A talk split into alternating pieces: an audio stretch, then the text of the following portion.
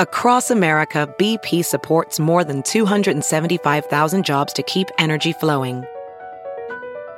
Jobs like building grid scale solar energy in Ohio and producing gas with fewer operational emissions in Texas. It's and, not or. See what doing both means for energy nationwide at bp.com slash investing in America.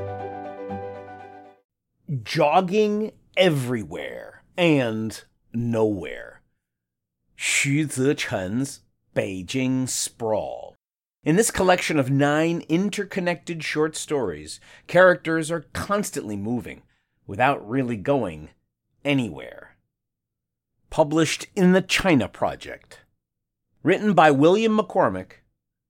Read to you by Cliff Larsen. Cliche is generally considered toxic in writing, but Beijing Sprawl, a newly translated collection of connected stories, embraces it. Author Xu Zechen packs an entire book with storylines that echo, and although each piece has its own tragic, unexpected twist, they follow a similar structure as Xu features fragments of young migrants' lives on the periphery of Beijing. It seems the resemblance is exactly Xu's intention. For the book about urban migrants hoping to eclipse the tired rhythms of their own daily lives, the repetition comes across as a literary choice. The connected stories unfold with a looping circularity that made me feel disoriented and deja vu at the same time. The same images keep appearing roasted yams, donkey meat, birds flying overhead. The book's nine stories riff off one another, and their repetitive forms get at the frustrating contradiction inherent in Xu's characters' lives, one of constant motion and social immobility. Mu Yu, an anxious 17 year old who dropped out of high school and jogs incessantly to stave off his weak nerves, narrates each story. He's moved to Beijing to help an uncle post advertisements for his fake ID business and pursue a vague but grand vision of something bigger. Muyu lives in tight quarters with roommates from his same village in Zhejiang province who have only finished middle school, Xinjian and Miluo. Big talkers and time wasters, the Broy duo have also landed in Beijing wanting something more. They just don't know exactly what.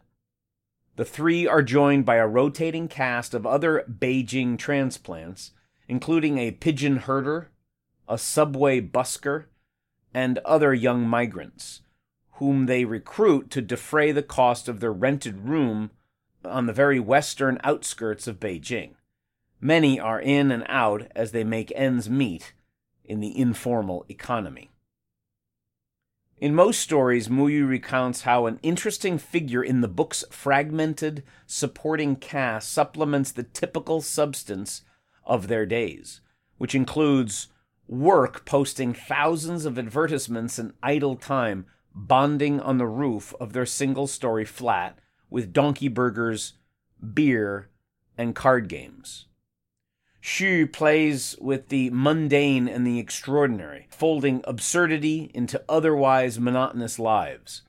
And by the end of the collection, you come to expect sad endings. A dog improbably causes a three wheeler to overturn, squashing a child to death. During a brawl born out of boredom, one migrant dies after falling on the garden hoe and slashing his carotid artery. Another is killed with a concrete block during a phone booth altercation. Egg crepe vendors with a young boy are suddenly evicted, their small rental demolished as officials clean up urban psoriasis. Tragedy and monotony coexist for Muyu, a keen witness who often finds himself engrossed in the side quests and side hustles that occupy migrant friends he encounters. In On the Rooftop, Muyu's original roommate, Baolai, accompanies him on runs, hoping to glimpse an anonymous girl through the window of a bar. Our lives are so monotonous, apart from the cops, the money, abstract ideas of struggle and ambition, and the steadily growing homesickness. Sitting upright girl was the most important thing in our lives, Baolai and me. My nerves are still weak. Baolai is still a moron. We worked, we slept, played cards, talked in theoretical terms about women and our dreams. We ran faster and faster.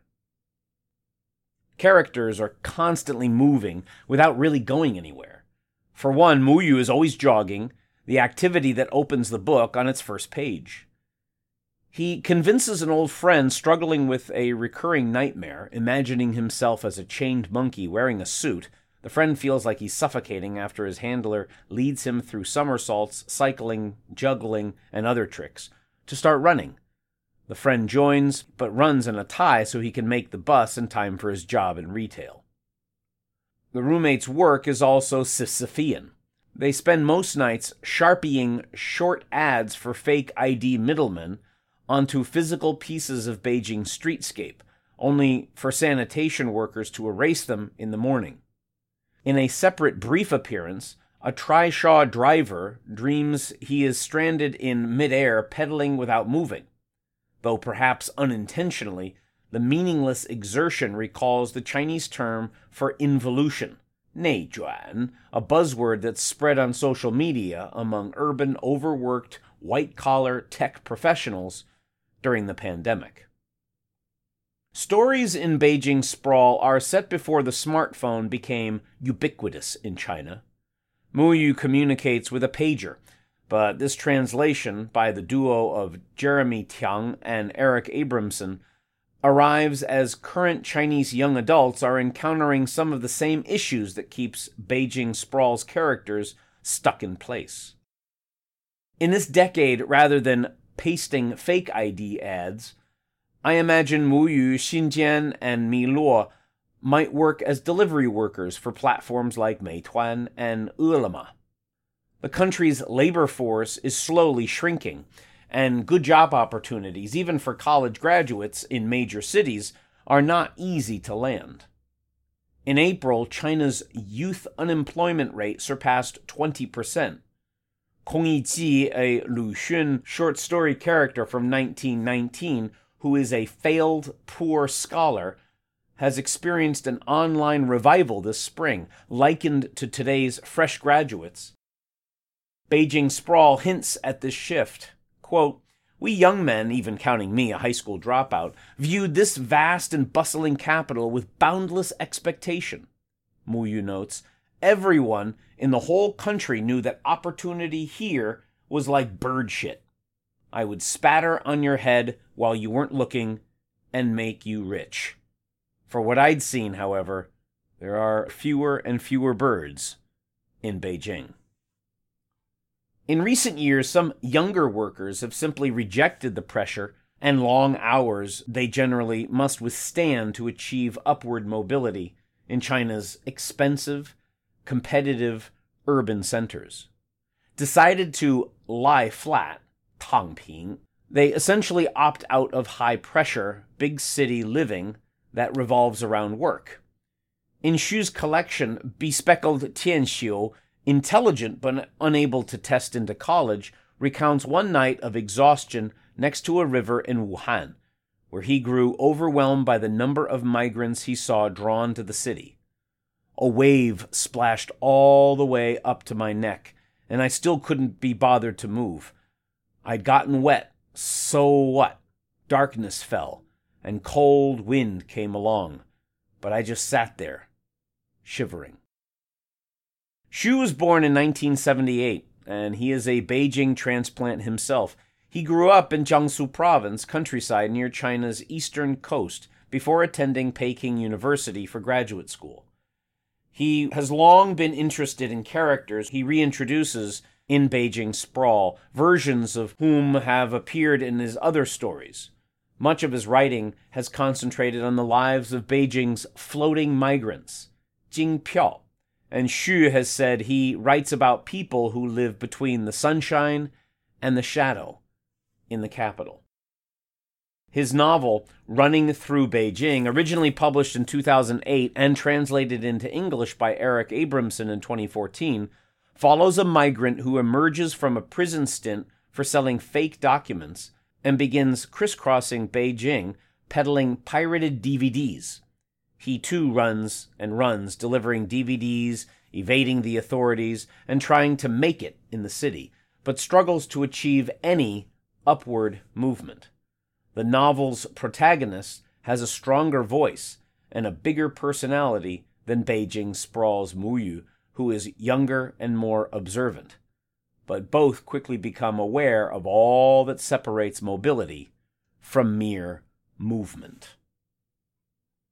You've been listening to Jogging Everywhere and Nowhere, Xu Zechen's Beijing Sprawl. In this collection of nine interconnected short stories, characters are constantly moving without really going anywhere. Published in the China Project, written by William McCormack, read to you by Cliff Larsen.